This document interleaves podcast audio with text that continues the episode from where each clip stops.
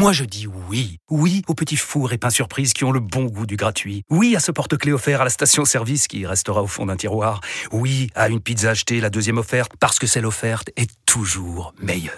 On préfère tous quand c'est gratuit. Chez Skoda, profitez de deux mois de loyer offert sur une sélection de modèles jusqu'au 31 mars. Portes ouvertes ce week-end. Deux loyers offerts après premier loyer en LLD 37 mois sur toute la gamme Skoda, Orenia et Enya Coupé, c'est accord par Volkswagen Bank. Détails sur skoda.fr. Pour les trajets courts, privilégiez la marche ou le vélo. Nous allons chercher de l'eau ici deux fois par jour. Notre famille compte 15 adultes et 5 enfants. Bonjour, c'est Nicolas Poincaré. Bonjour, c'est Fabien Andrian Arissoa. Mourir de chaud n'est plus seulement une expression. Le Pakistan et l'Inde sont écrasés par une vague de chaleur inédite, jusqu'à 51 degrés mesurés à l'ombre à Jacobabad et couplé à une forte humidité de l'air, le climat y est invivable. On vous explique.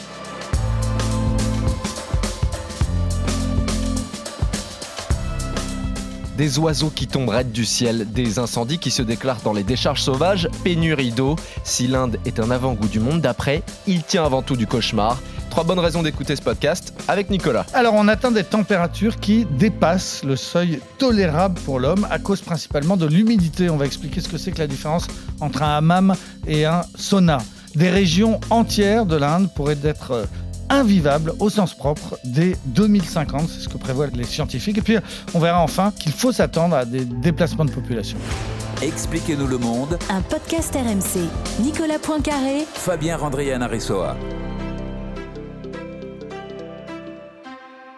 l'Inde et le Pakistan sont pas les premiers endroits qui viennent en tête quand on imagine des régions chaudes ou tellement chaudes qu'elles seraient invivables, mais c'est parce qu'il faut prendre en compte l'humidité et c'est là qu'intervient la différence entre le sauna et le hammam. Oui, parce que les météorologues ont un outil pour mesurer euh, ces chaleurs très particulières. Ils raisonnent en degrés humides, on appelle ça degrés TW. Par exemple, lors de la grande canicule qu'on avait eue en France et en Europe en 2003, l'air était sec et on n'avait pas dépassé ce qu'on appelle 28 degrés TW.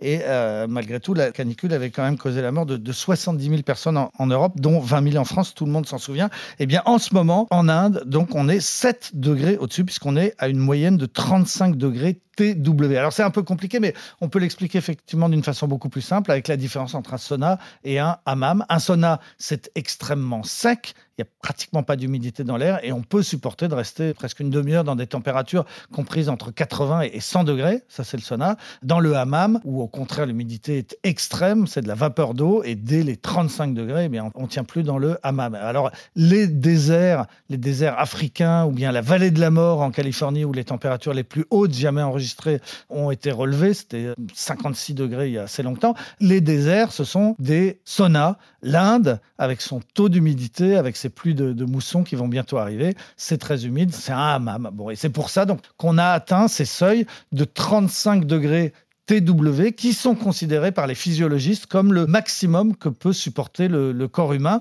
À ce niveau de chaleur associé à l'humidité, on dit qu'un jeune en bonne santé ne peut pas rester dehors plus de 6 heures sans succomber ou en tout cas subir un, un gros malaise. Et ce sont des températures qui sont atteintes en ce moment en Inde à ce seuil d'humidité et de température-là, le problème, eh bien, c'est que le corps n'arrive plus à se refroidir par la transpiration. Voilà, exactement. C'est pour ça qu'on parle de température invivable, d'un seuil insupportable pour l'homme. C'est que c'est effectivement la transpiration qui permet de réguler la température du corps et de faire qu'on reste à 37 degrés, notre température normale, à un certain niveau d'humidité. On ne transpire plus et donc on ne régule plus la, la température de son corps. On dépasse 37 degrés et in fine, on peut en mourir.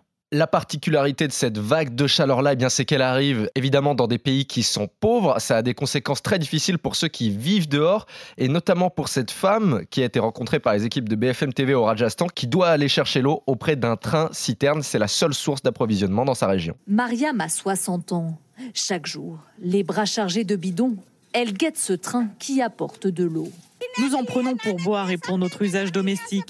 Nous allons chercher de l'eau ici deux fois par jour notre famille compte 15 adultes et 5 enfants.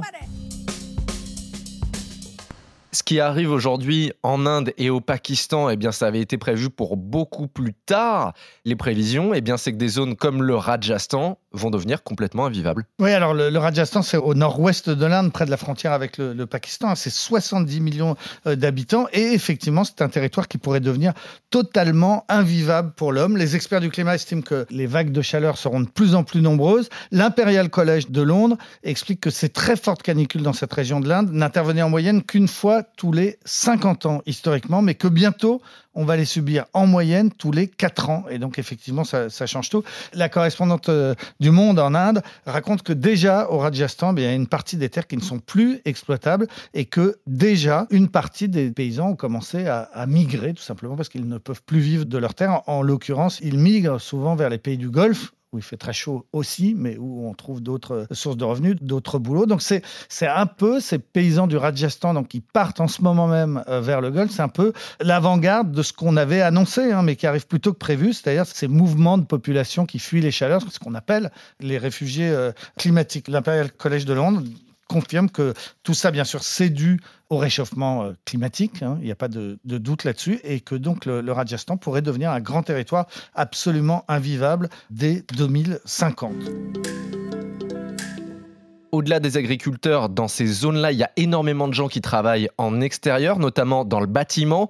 Écoutez ce reportage à Jacobabad, donc au Pakistan, où la température a atteint les 51 degrés.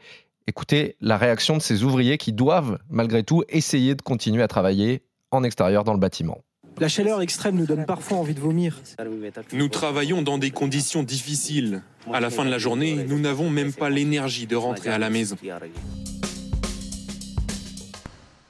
Au-delà de la chaleur qui est complètement invivable dans les rues pour les habitants, eh bien, cette vague de chaleur extrême, elle a des conséquences en cascade. Oui, alors toutes sortes de conséquences. Déjà, il y a l'Indus, qui est le grand fleuve qui part du Tibet et qui arrose en partie le, Pakistan et le nord de l'Inde. Eh bien, son, débit a été réduit de 65%, alors qu'il produit 90% de l'eau dont le Pakistan a besoin. Donc, on va vers un manque d'eau très criant. Et puis, en même temps, paradoxe, de temps en temps, il y a un glacier qui fond beaucoup plus vite que prévu et qui peut provoquer, au contraire, des, inondations. Donc, on a ces deux, ces deux extrêmes qui se télescopent. Donc, le manque d'eau, bien sûr, ça a des conséquences immédiates sur les, les rendements agricoles et le Premier ministre indien euh, Modi a, interdit tout récemment l'exportation de blé. Il fait ça pour assurer la, sécurité alimentaire des Indiens et puis pour essayer de, contenir l'envolée des prix, des prix en Inde. Mais le résultat, c'est que aussitôt l'annonce de cette euh, décision a entraîné une flambée des cours mondiaux, puisqu'il y a en plus les, les, problèmes de la guerre en Ukraine. Et donc la, la tonne de blé vient d'atteindre 438 euros alors qu'on était à 200 l'année dernière. Et 200 l'année dernière, on trouvait déjà ça très cher. Il y a bien sûr la question des rendements agricoles, mais pas que. Il faut aussi imaginer ce qui se passe dans les grandes villes, où c'est encore une autre problématique. New Delhi, c'est 32 millions euh, d'habitants qui viennent de vivre le mois d'avril et le mois de mai le, plus chaud de l'histoire des, des, relevés météo. Ça s'accompagne bien sûr d'une terrible détérioration de la qualité de l'air. Il y a deux énormes décharges à ciel ouvert à New Delhi qui ont pris feu. Il y a ces incendies donc, qui se poursuivent et qui produisent un air acre qui pique les yeux. Il y a aussi une très forte augmentation de la demande en électricité dans tout le pays, mais en particulier dans les grandes villes. Pourquoi? Bah Parce qu'on essaie de se climatiser, de se rafraîchir. Et donc l'Inde commence à manquer de charbon pour faire fonctionner ses, centrales, parce que l'Inde a essentiellement euh, des centrales à charbon, une soixantaine. Donc on a de plus en plus des coupures d'électricité. Les coupures d'électricité, ça entraîne des coupures d'eau. Donc en fait, on a une chaleur qui provoque la pollution et la pollution qui provoque la chaleur. C'est le cercle infernal, c'est le cauchemar climatique.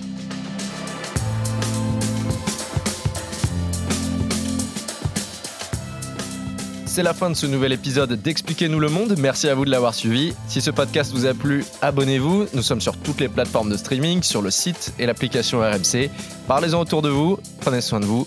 À la semaine prochaine. À la semaine prochaine, Fabien. Retrouvez Nicolas Poincaré dans Apolline Matin. Tous les jours à 6h20 et 7h50 sur RMC.